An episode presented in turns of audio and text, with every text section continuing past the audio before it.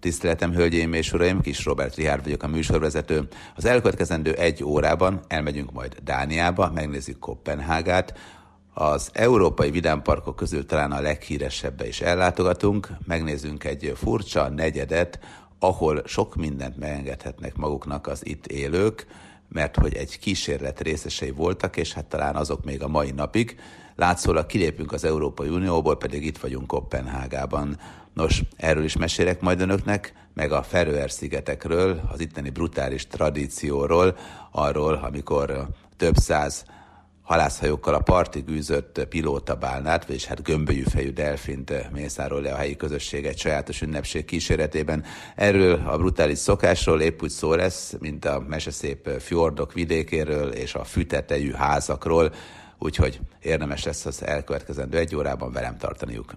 Ez egy autonóm szigetcsoport, de a Dán királyság fennhatósága alatt áll. A világban sok olyan terület van, ami egykoron nagyon komoly gyarmat volt, aztán függetlenedett, és azért gyámkodik még a mai napig valamely erős ország felette. A holland antillák például ilyenek, ugye Aruba is 1986 óta független, de azért Hollandia irányítja a külpolitikát és a honvédelmet is, Curaçao, Bonaire, de hát a franciáknak még nagyon komoly birodalmuk van, mindenféle tengeren túli terület, meg tengeren túli megye tartozik hozzájuk, bár hozzáteszem, ott a tengeren túli megye státusza az jóval erősebb, hiszen az lényegében szerves része Franciaországnak.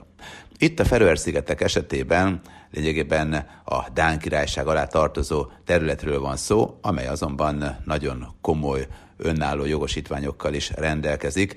Lényegében egy vulkáni eredetű szigetcsoport, az Atlanti óceánon vagyunk, annak az északi részén, nagyjából félúton Norvégia, Skócia és Izland között. Egyébként azt jelenti a Feröer szigetek, hogy Juh szigetek, Birka szigetek, mert hogy a juhtenyésztés nagyon komoly jelentőségű volt itt, és még a mai napig is az egyébként.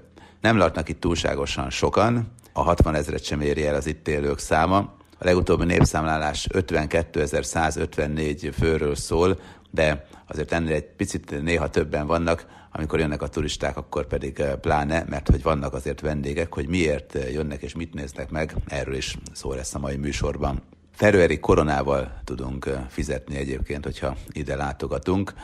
Lényegében a második világháborút követően kapott viszonylag széles körű önállóságot, a parlamentje nagyon-nagyon régi, a helyek úgy tartják, hogy a világon a legrégebbiek közé tartozik.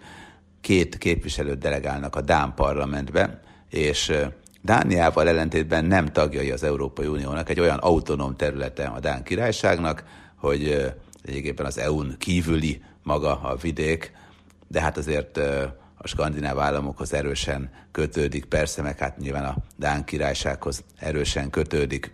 A juhtenyésztés, a gyapjú feldolgozás, hát ugye a nevéből is eredendően az rendkívül fontos az itt élőknek, de ezen kívül ugye halászat az, eh, ami itt eh, lényeges, és hogyha megnézzük, hogy mit tud a, az izgalmas Feröer-sziget csoport, akkor azért látjuk, hogy eh, nem véletlen, mert hogy ami miatt élhető ez az egész történet, az az, hogy igazán nagyon hideg nincsen.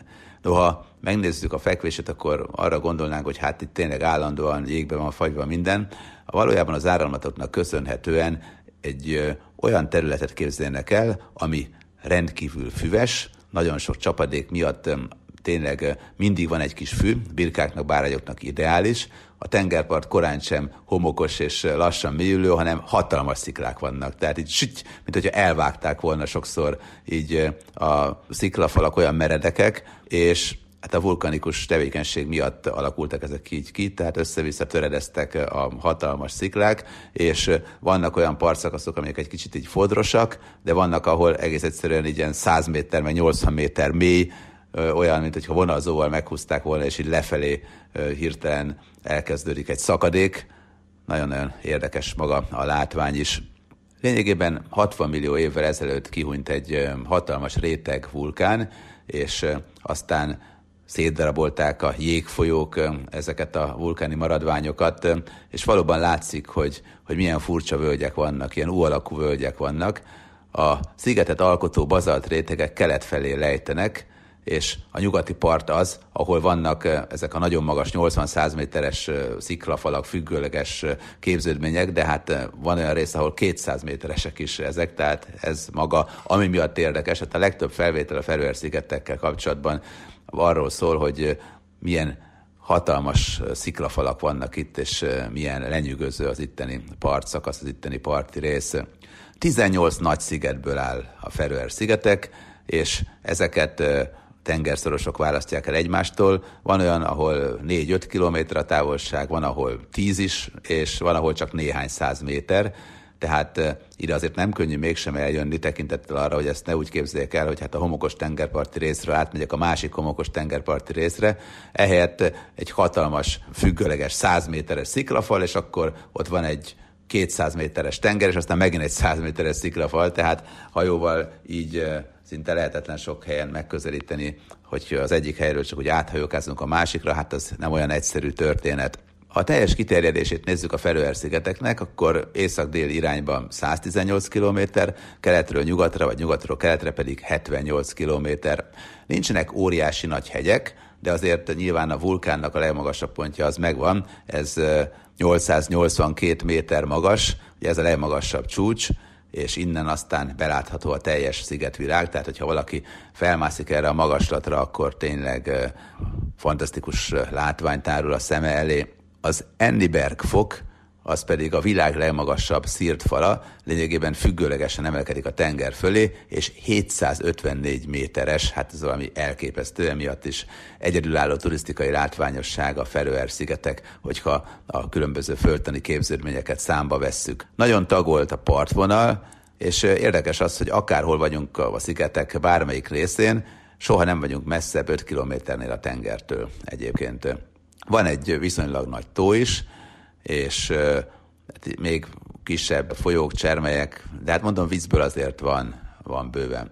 És hát ami miatt az egész érdekes az az, hogy tényleg enyhe a tél, és nincsen borzasztó hideg, eső meg szél attól azért van, és sokan azt mondják, hogy hát azért nehéz itt élni, mert az egyik pillanatban napsütés van, aztán esik az eső, aztán megint napsütés, aztán jön a szél, aztán nagyon erős szél van, aztán megint fúj a szél, úgyhogy lényegében nagyon változékony az időjárás, de kevésszer hullik hó, és igazán nagy jegesedések sincsenek, emiatt aztán megmarad a fű, a kisebb bokrok, és mondom, a juhoknak tényleg ideális volt, és most is ideális, mert a juhtenyésztés még most is rendkívül jelentős. Hát meleg azért nincsen persze, Ha megnézzük, hogy mondjuk ilyenkor januárban milyen az átlag hőmérséklet, akkor mondjuk ezen 4-5 fok tehát azért az nem túlságosan sok, és nem is süt túlságosan sokat a nap. Ha a nyári időszakot nézzük, akkor mondjuk egy júliusi időszakban, akkor mondjuk 10-12 fok, azért néha 14-15-re is fölmegy a hőmérséklet, de mértek már komolyabbat is, tehát azért nem itt fogunk fürdőruhában napozgatva lubickolni a tengerben, viszont megnézhetjük a káprázatos sziklafalakat, meg a hihetetlenül érdekes képződményeket. Vannak változatos virágos növények, apró orchideák is, állítólag több mint 500 különböző gombát lehet megfigyelni a szigeteken, meg a moha féleségek is nagyon érdekesek. És hát a madárvilág az pedig olyan, hogy az ornitológusok több mint 300 fajt figyeltek meg, és az országnak van nemzeti madara is, ez a csigaforgató, mert bizony ilyen is van. De hát a kormorántól kezdve sorolhatnám tovább rengeteg félrefajta madár fészkel itt, úgyhogy bőven van ezekből. Ami miatt egyébként mégis a legtöbben a Feröer-szigetekről beszélnek, az egy nagyon-nagyon nagy vitát kiváltó hagyomány, mert hogy brutális tradíció festi vérvörösre minden évben a Feröer-szigetek festői, fjordok szabdalta szigetcsoportjának a parti vizeit, ugyanis augusztusban a Grind idején több száz halászhajókkal a partig üzött pilótabálnát mészárol le a helyi közösség egy sajátos ünnepség kíséretében. Ugye a pilótabálnák lényegében gömbölyű fejű delfinek, a gyilkos bálnának hívják a karszányú delfint is az angolban, tehát ugye itt ugye a delfin bálna keveredik, hát delfinekről van szó igazából, de mondom, hogy pilóta bálnának is hívják, És hát lényegében ami miatt a mai műsor témájának a Feröer-szigeteket választottam, az az, hogy a Budapesti Dokumentumfilm Fesztivál szervezői felkértek arra, hogy az egyik versenyfilmnek, a Bálna Íze című filmnek legyek a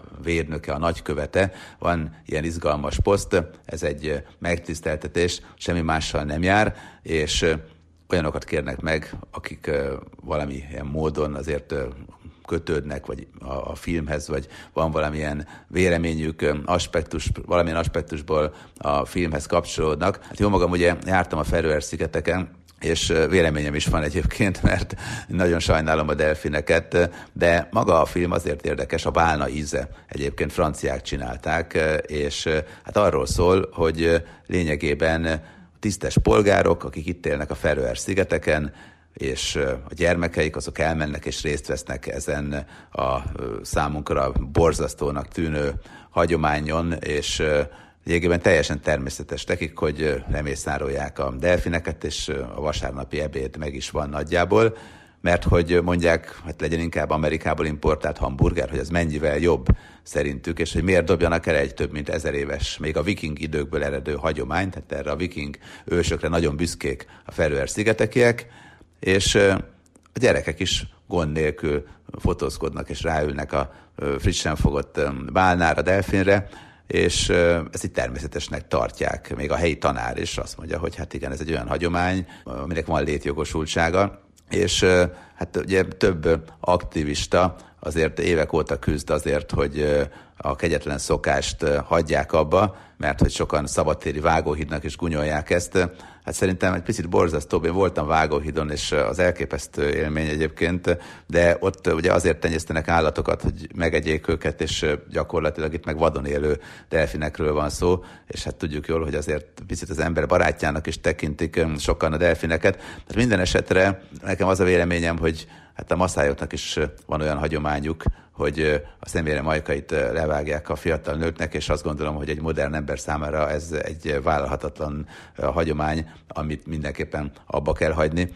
Hát a Feröer-szigeteki delfin vagy bálna vadászat is olyan, hogy azért megvan erről az elképzelésem, de hát nem az én feladatom, hogy ezt eldöntsem persze. Minden esetre kérdéses az, hogy van-e létjogosultsága a 21. században egy olyan hagyománynak, ami egykor viszont ez tény, a túlélést, meg a közösség egész évnyi érelmét biztosította. Hát lényegében azért került az egészre sor, mert amikor a klasszikus delfinvadászat vagy bálnavadászat történt, akkor olyan sok élelmet tudtak aztán eltenni és sóval tartósítani, ami biztosította azt, hogy a nehéz időkben is mindig volt hús, és mellette a birkatenyésztés, vagy éppenséggel a halászat, utána már csak a plusz dolgokat eredményezte meg a kereskedelemhez az eladni valót, tehát kétségtelenül a viking időkben ez egy természetes dolog volt, de az is biztos, hogy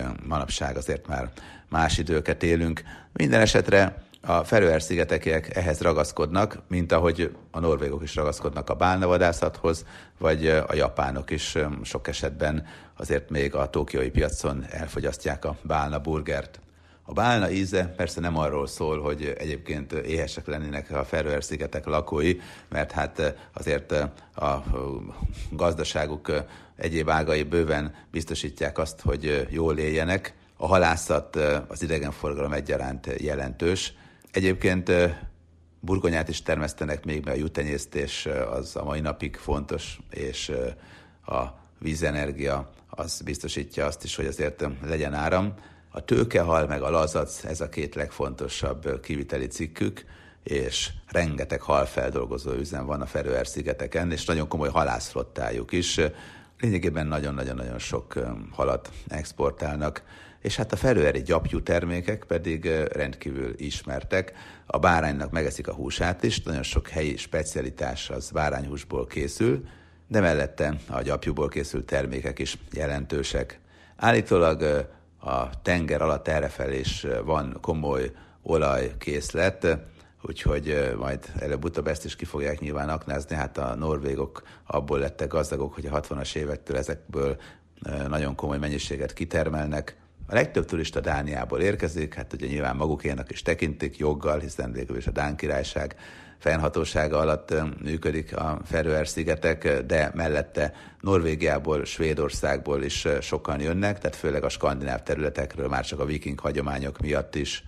Vannak belföldi helikopterjáratok is, mint említettem, azért nem olyan egyszerű az egyik föld darabból átmenni a másikra, tehát itt nem homokos partról megyünk át a homokos partra, emiatt viszont népszerűek a belföldi rendszeres helikopterjáratok, de van azért autókomp is, tehát vannak komoly kikötők és kompal is a nagyobb szigetekről el lehet menni.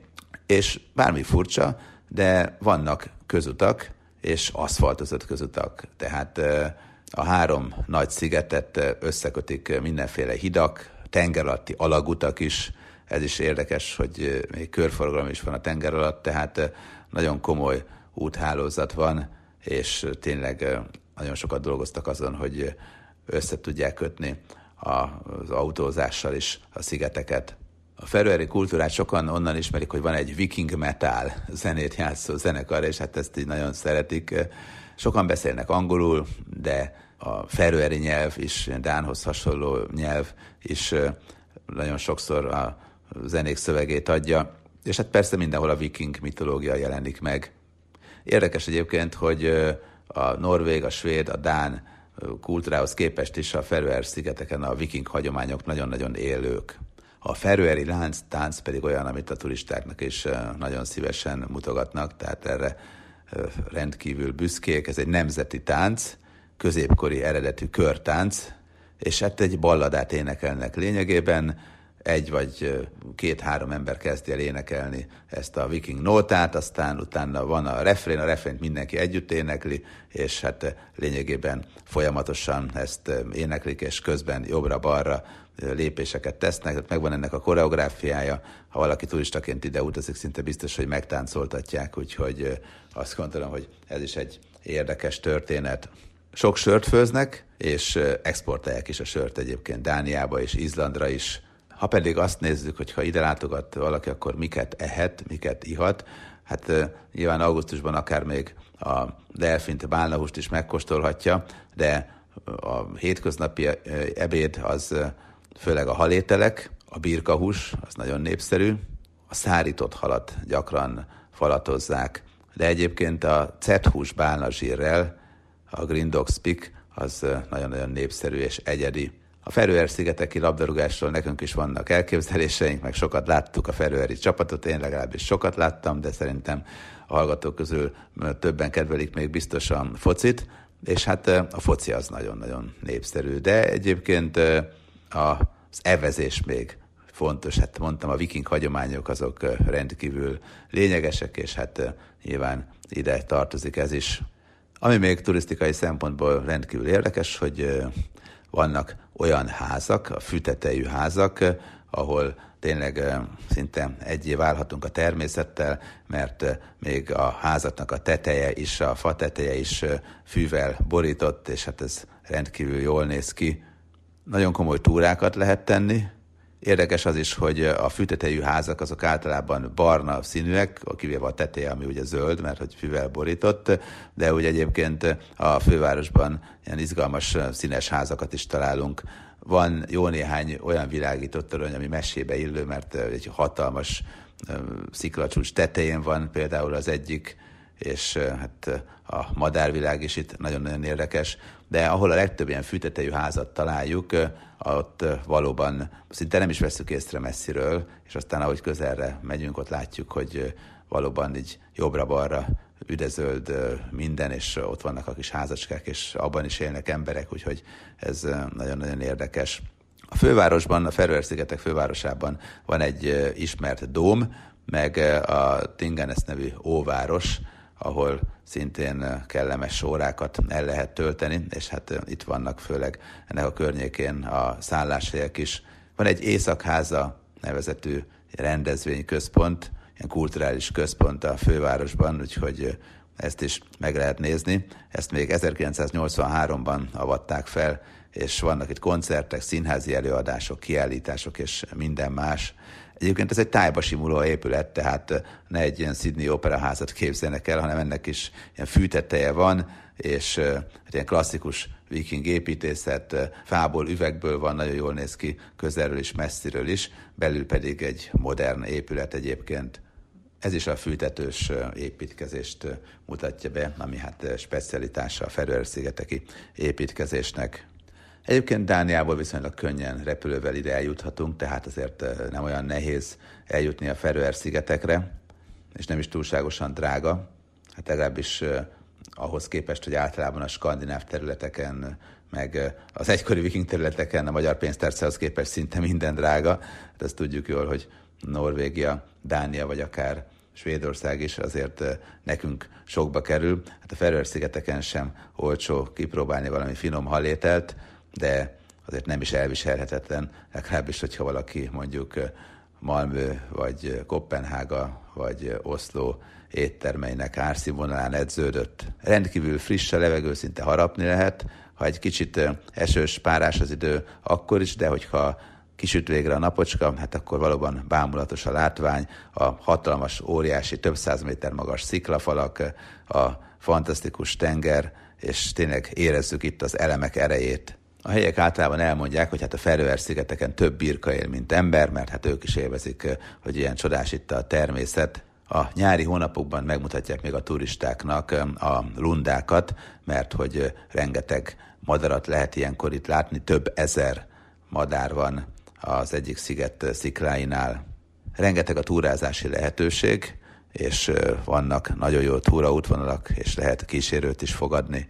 Meséltem már, hogy van egy viszonylag nagy tó a Feröer-szigeteken, Nos, hogyha ide ellátogatunk, akkor olybá tűnik, mintha az óceán felett üldögélnénk, mert lényegében olyan, hogyha az egyik szögből nézzük, mint hogyha egy kifelé dőlne ez az egész, de hát az optikai csalódás, minden esetre ez lenyűgöző látvány. Hát ez olyasmi, mint amikor a Pizai Ferdetornynál is így odállunk, és akkor tarthatjuk a Ferdetornyot. Bár a legtöbb turista az nyáron jön ide, amikor sokáig virágos van, és üdezöld minden, a hegyek is, de télen is vannak azért vendégek, néha el lehet csípni az északi fényt is, és hát itt ugye azért is jönnek sokan, mert hogy, mint említettem, igazán nagyon hideg nincsen.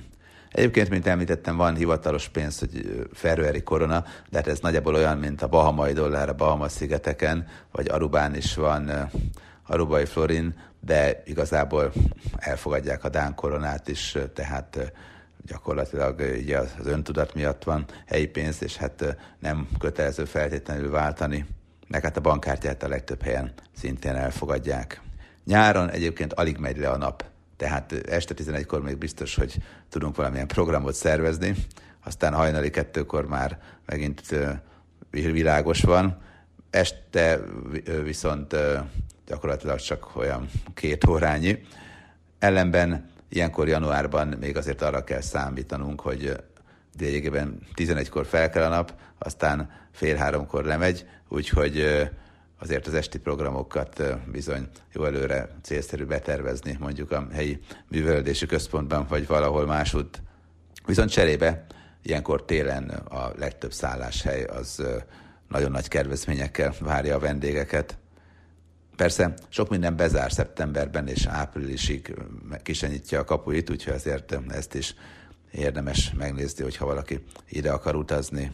A Feröer-szigetekről volt szó a műsor első felében, a Dán királysághoz tartozik, bár 1948 óta azért már komoly önállósága van a Feröer-szigeteknek, miként van egyébként önállósága Grönlandnak is, és Grönland is a Dán királyság része, úgyhogy azért komoly birtokaik vannak a dánoknak akik közül tényleg a legtöbben nagyon optimisták, és több alkalommal is a világ legboldogabb országa volt Dánia, de hát néha a norvégok is azért a boldogság mérésekben megelőzik a dánokat. Érdekelt engem, amikor idejöttem, hogy vajon egyáltalán mitől gazdagok a dánok, mert a norvégokat azt értem, hogy a 60-as évektől kezdve kitermelik a szénhidrogénkincseket, sok a kőolaj, eladják, és akkor ebből aztán tényleg futja mindenre, és igazából az, hogy mellette most vadásznak egy kicsit bálnára, hát ez csak azért van, hogy a hagyományok azért ne vesztenek ki. De Dániában ugye van egy nagy cég, a Lego, meg pár kisebb cég, meg a Dán szarvasmarha, de hát úgy Isten igazából olyan nagyon sok dolog még nincsen, de mégis nagyon jól működik a gazdaság, komoly a turizmus, és hát lényegében ahhoz képest, hogy azért sok-sok szigetről beszélünk, és mindenhol hidat kellett építeni, meg meg kellett csinálni az összekötetést, hát azért annyira nem egyszerű ez.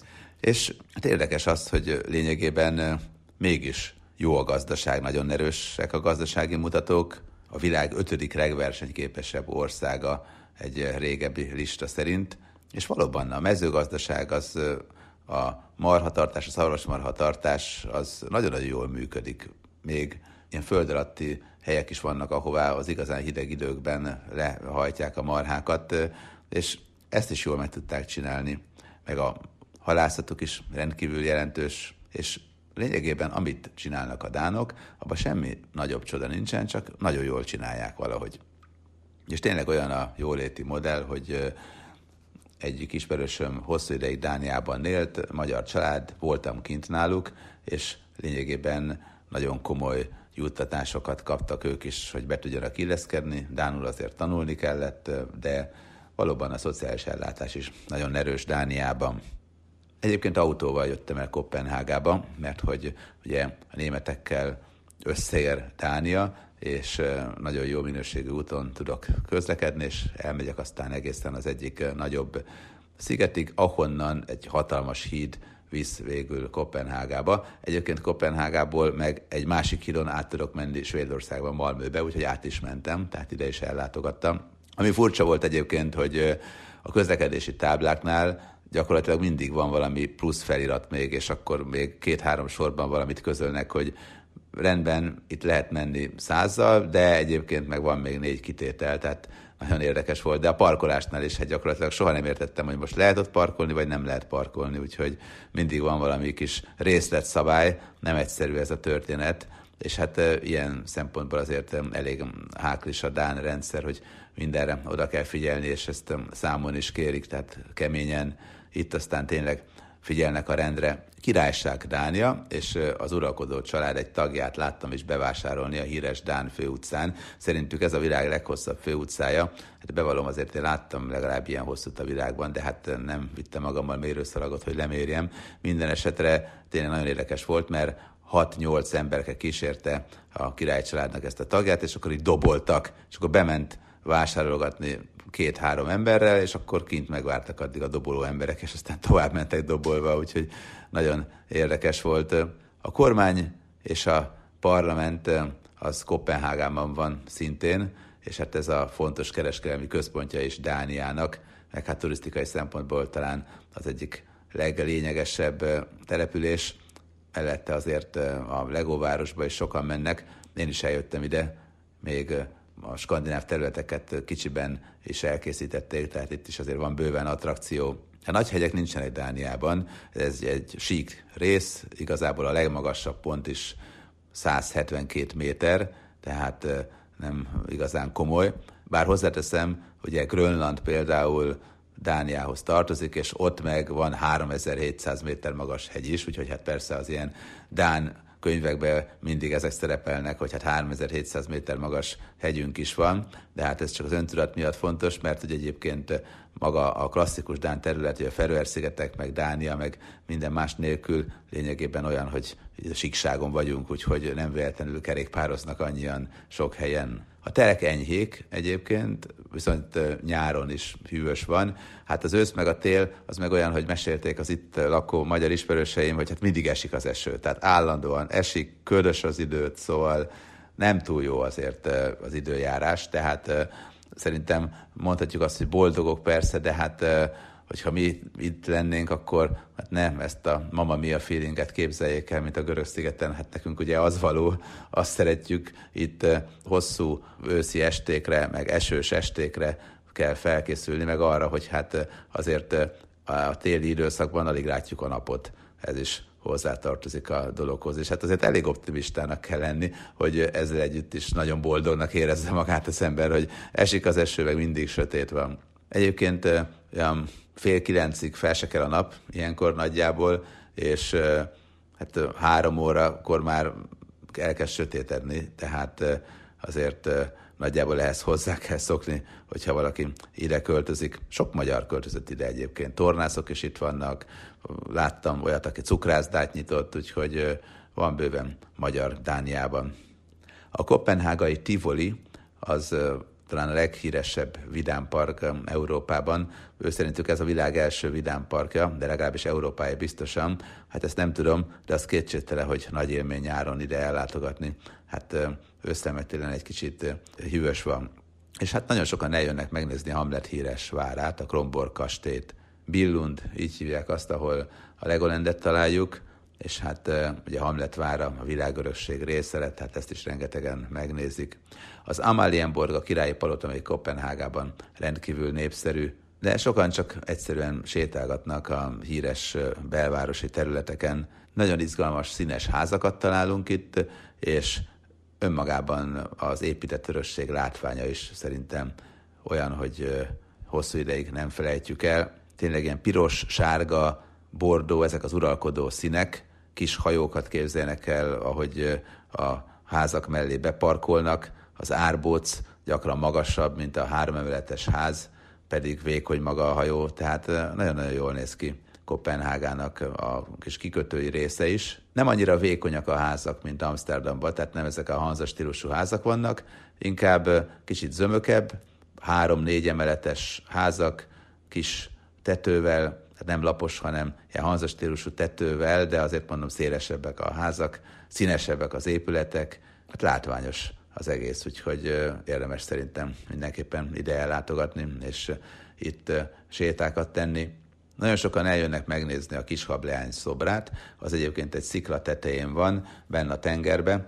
Emlékszem, hogy amikor ott jártam, akkor egy derék úriember mindenképpen azt akarta, hogy a fia az menjen oda és másszon föl a sziklára, de hát ugye ahhoz át kellett menni először egy kis vizecskén, aztán szegény gyerek elcsúszott, beleesett a vízbe, hát aztán apuka mondta, hogy de akkor is lesz fiam fotó, úgyhogy szegény gyereket valahogy fölzavarta oda a kis hableány mellé, hogy meglegyen a kötelező instakép, tehát a gyerek nagyon nem akarta, én se akartam volna, mert nehéz oda fölmenni, de érdekes egyébként az is, hogy egyszer kölcsön adták Japánnak a kis hableányt, és akkor a helye ott maradt, a szobrot pedig elvitték, de sokan megnézik, és ez is az egyik fontos látnivaló. Bár hozzáteszem, azért egy kiadós séta ide eljutni, mert hogy egy parkon át kell vágnunk, és akkor utána eljutunk a tengernek egy kis részére, és akkor ott 4-5 méterre a parttól van egy szikla, egymásra rakott négy kő, és annak a tetején van a kis hableánynak a szobra. Hát Andersenre persze nagyon büszkék, én hozzáteszem, én rengeteget olvastam, és mindig nagyon szomorú voltam, mert hát azért lássuk be az eredeti történetből a kis hableánynak is szomorú a vége, az ólom katona is ugye elolvad a végén, a gyufáros kislány szintén meghal, az meg megfagy, tehát azért lássuk be, hogy az Andersen meséi azok olyanok, hogy ha sokat olvasgatja egy gyerek, akkor szerintem elég szomorú lesz a végére. Minden esetre mi ne legyünk szomorúak, hanem készítsünk egy fotót úgy a kis hableányról, hogy ne kelljen belemenni feltétlenül vizes lábbal, pláne télen a tengerbe, és aztán mehetünk tovább megnézni mondjuk a Dán koronázási ékszereket, tehát lényegében két palotát is megnéztem, az egyik a nyári, a másik a téli rezidencia, az egyikben őrzik a koronázási ékszereket, hát ezek rendkívül érdekesek voltak, mert vannak olyan koronák, amelyek tényleg így a Vikingek című filmből visszaköszönnek, tehát ahhoz hasonló ilyen vad koronák, nem olyanok, mint mondjuk az európai koronák, vagy akár a magyar korona, hanem ilyen kicsit keményebbek, ilyen acélos koronák. Aztán persze vannak modern, szép új koronák is, tehát meg lehet nézni ezeket a koronázási ékszereket, látványosak és érdekesek. Egyébként én nyáron voltam Kopenhágában legutóbb, és akkor a koronázási ékszereket, ahol tartják, annál a palota résznél előtte egy csomóan a fűben, fürdőruhában napozgattak, nem tudom, a 20 fokba, tehát itt azért ez már nagyon jó időnek számít, és lehet bátran napfürdőzni. Meg hát fürdenek is a 14 fokos vízbe is, úgyhogy az nem jelent számukra gondot. Van egy nagyon-nagyon érdekes hely, a Krisztiánia, ahol eredetileg egy kísérletként megpróbálták azt megcsinálni, hogy a helyi közösség saját maga határozza meg a szabályait, lehet füves cigit kapni, nem szabályozzák ezt, nem tiltják, bármit lehet igazából, ami azért nem valami komolyabb bűncselekmény. Ki hogy hát itt elhagyod az Európai Uniót, amikor belépsz, de hát valójában persze nem hagyod el, de itt egy kísérleti jelleggel megengedik azt, hogy itt egyfajta fura hippi közösség jöjjön létre, és találkoztam is egyébként olyannal, aki elmondta, hogy hát ő egész életében csak emléktárgyakat készített, meg füves cigit szívott, és Jamaikából költözött át ide, mert itt jól érzi magát. Egyébként nem tilos bemenni, meg kijönni, tehát lényegében gyermekek születnek, óvodába járnak, iskolába járnak, tehát ugyanúgy éli itt a közösség a, a mindennapjait, és lényegében vegyülhet a kívülről bejövőkhöz, meg minden ki is lehet menni, tehát nincsenek itt kerítések vagy bármi más, de minden esetre ezen a részen Kopenhágának eme furcsa negyedében ezt így megengedik, és ez is egyfajta érdekes látványosság egy turista számára. Nagyon komolyak az árak, tehát még az ásványvíz is olyan volt az egyik kávézóban, hogy úgy éreztem, hogy fizikai fájdalom kifizetni a számlát, tehát azért ezzel mindenképpen számolni kell. A fizetések is magasak, és sokat lehet keresni Dániában, ez kétségtelen. Van egy érdekes kis hely Kopenhága mellett, egy tájépítész kitalálta, hogy nyárra tervez ilyen kis házikókat, és 16 egyforma telket álmodott meg, a kör közepéhez egyetlen bekötő út vezet, mert hogy ilyen kör alakban helyezkednek el ezek, és hát lényegében a 18. századi klasszikus Dán falvak mintázatai alapján csinált meg ilyen kis fura épületeket, és nagyon érdekes maga ez a lakópark, lényegében Kopenhága kertvárosi része, ami ilyen egyedi tervezésű hely, de egyébként vannak olyan helyek, amit ki is lehet bérelni, olyan házak is, és hát mindegyiknek nagy telke van, ilyen centrálisan körbe rendezte őket az építész, és akkor gyakorlatilag vannak ilyen nagy közösségi terek is, mert hogy a dánoknál is fontos volt, meg a viking hagyományokban is fontos volt, hogy a közösségi térben összegyűjjenek az emberek. Sokan tanulnak is Dániában, mert hogy nagyon jó egyetemek vannak, és vonzák azokat, akik szeretnének idejönni tanulni. Dániában 2014-ben Dán nemzeti ételt is választottak, ropogós disznóhús öntettel, hát ennek van persze Dán neve is, úgyhogy ez lett ez a csoda, de egyébként csirkét meg spárgát is szívesen fogyasztanak, meg van Dán desszert is, az olyasmi, mint nálunk a fánk, csak sokkal édesebb. Szeretik még a disznóhúsból készült húsgolyókat, azokat is gyakran fogyasztják. Érdekes, hogy amikor születésnapja van valakinek, ez most onnan jutott eszembe, hogy nekem is most hétvégén van a születésnapom, és hát ugye mi is tortát kapunk mindenféle gyertyával, de Dániában a Dán zászlóval díszítik a születésnapi tortát, tehát mindig van rajta Dán zászlós jellegzetes motivum, függetlenül attól, hogy egyébként mondjuk nekünk van a születésnapunk. Németül is, meg angolul is sokan beszélnek, nem csak a fiatalok, szinte mindenki tud valamilyen szinten angolul, és hát a német határ közelében németül is, úgyhogy elég jól tudnak nyelveket, bár hozzáteszem, hát nyilván közös nyelvcsalád, akkor egyszerűbb is nekik elsajátítani.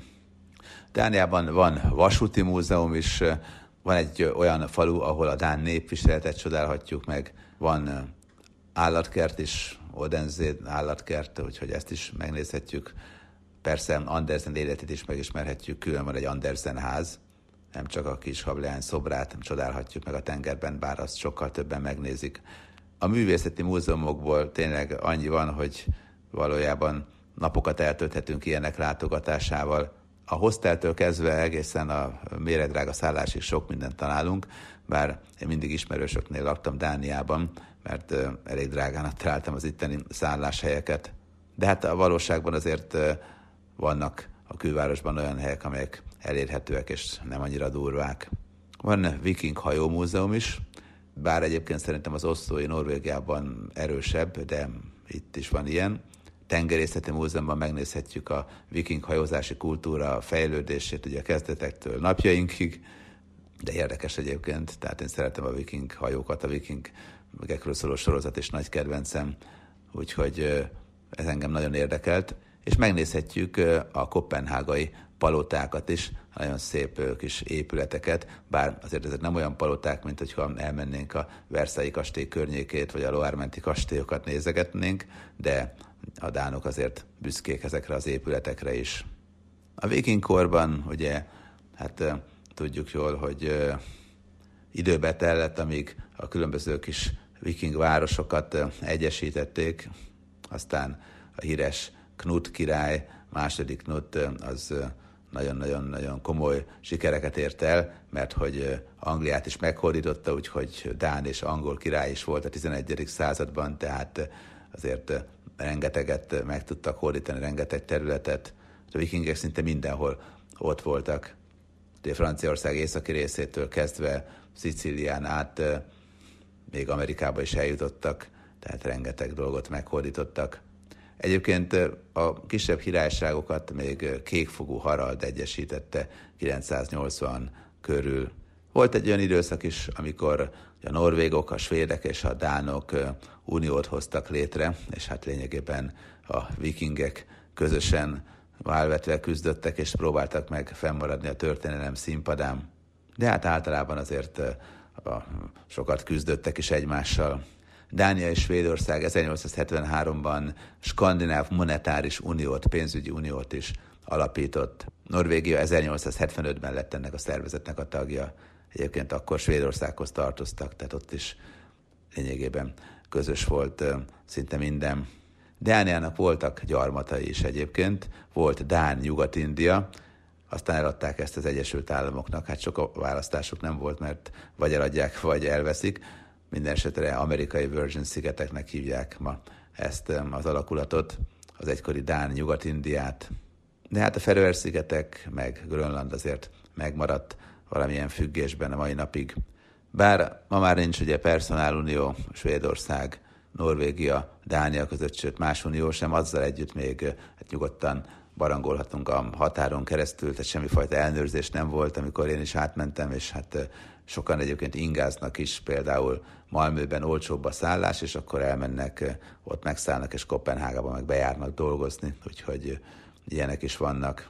A Rosenborg kastély még a fontos látnivalók közé tartozik, meg a Christiansborg palota, de hát főleg, amikor kint sötét van, akkor érdemes ezeket megnézni, mert a nyári időszakban inkább a híres kikötőben sétálgassunk, fogyasszunk el egy kellemes kapucsinót, vagy az ecetes halételeket kóstoljuk, meg azok még nagyon finomak.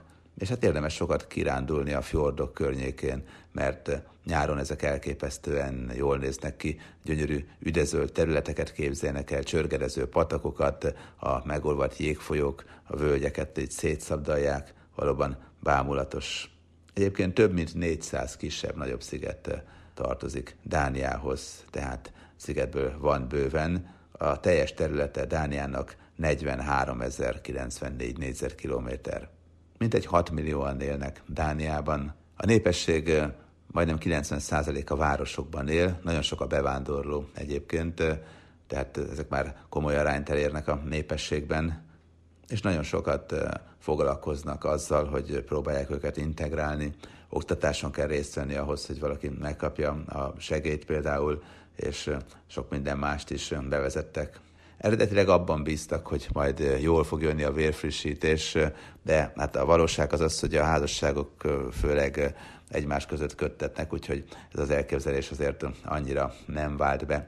Nagyon sok ikerrel találkozunk egyébként, mert hát divat a beültetés, és gyakran ikrek születnek, úgyhogy ez is érdekes, hogy ez azért egyre többször előfordul, hogyha sétálunk az utcán, nem akkora ritkaság az, hogy ikrekkel találkozunk, akiket tolnak babakocsival, dupla babakocsival. Mint említettem, Dániába autóval is el lehet jönni. Én azért jöttem ide kocsival, mert szerettem volna mindent felfedezni, és nem csak a fővárosban, hanem lényegében az összes többi szigeten is fotókat készíteni, anyagokat gyűjteni. Nem egy lehetetlen vállalkozás egyébként, mert autópálya van szinte végig, úgyhogy csak le kell térni, ahol éppen meg akarok nézni valamit, meg hát nyilván a fjordokat azt nem az autópályáról szeretem nézegetni, de úgy egyébként mindent valami nélkül bevállalható akkor, hogyha valaki azt mondja, hogy na, csinálok egy nagy Németország, Dánia, Svédország túrát, és mondjuk két hetet erre rááldozok, akkor ezt meg lehet jól szervezni, de hát a legtöbben persze repülővel érkeznek Közép-Kelet-Európából, és Kopenhága izgalmas vidékét csodálják meg. Hölgyeim és uraim, az elmúlt egy órában elvittem önöket a Feröer-szigetekre, elmentünk Dániába, Kopenhágába, megnéztük a Tivolit, a kis szobrát, meg egy nagyon furcsa hagyományról is szó volt a Feröer-szigeteken. Remélem, hogy legközelebb is velem tartanak majd Karai Bendek úr segítőtársam nevében. Köszönöm megtisztelő figyelmüket. Búcsúzik önöktől a műsorvezető Kis Robert Rihárd. Viszont hallásra!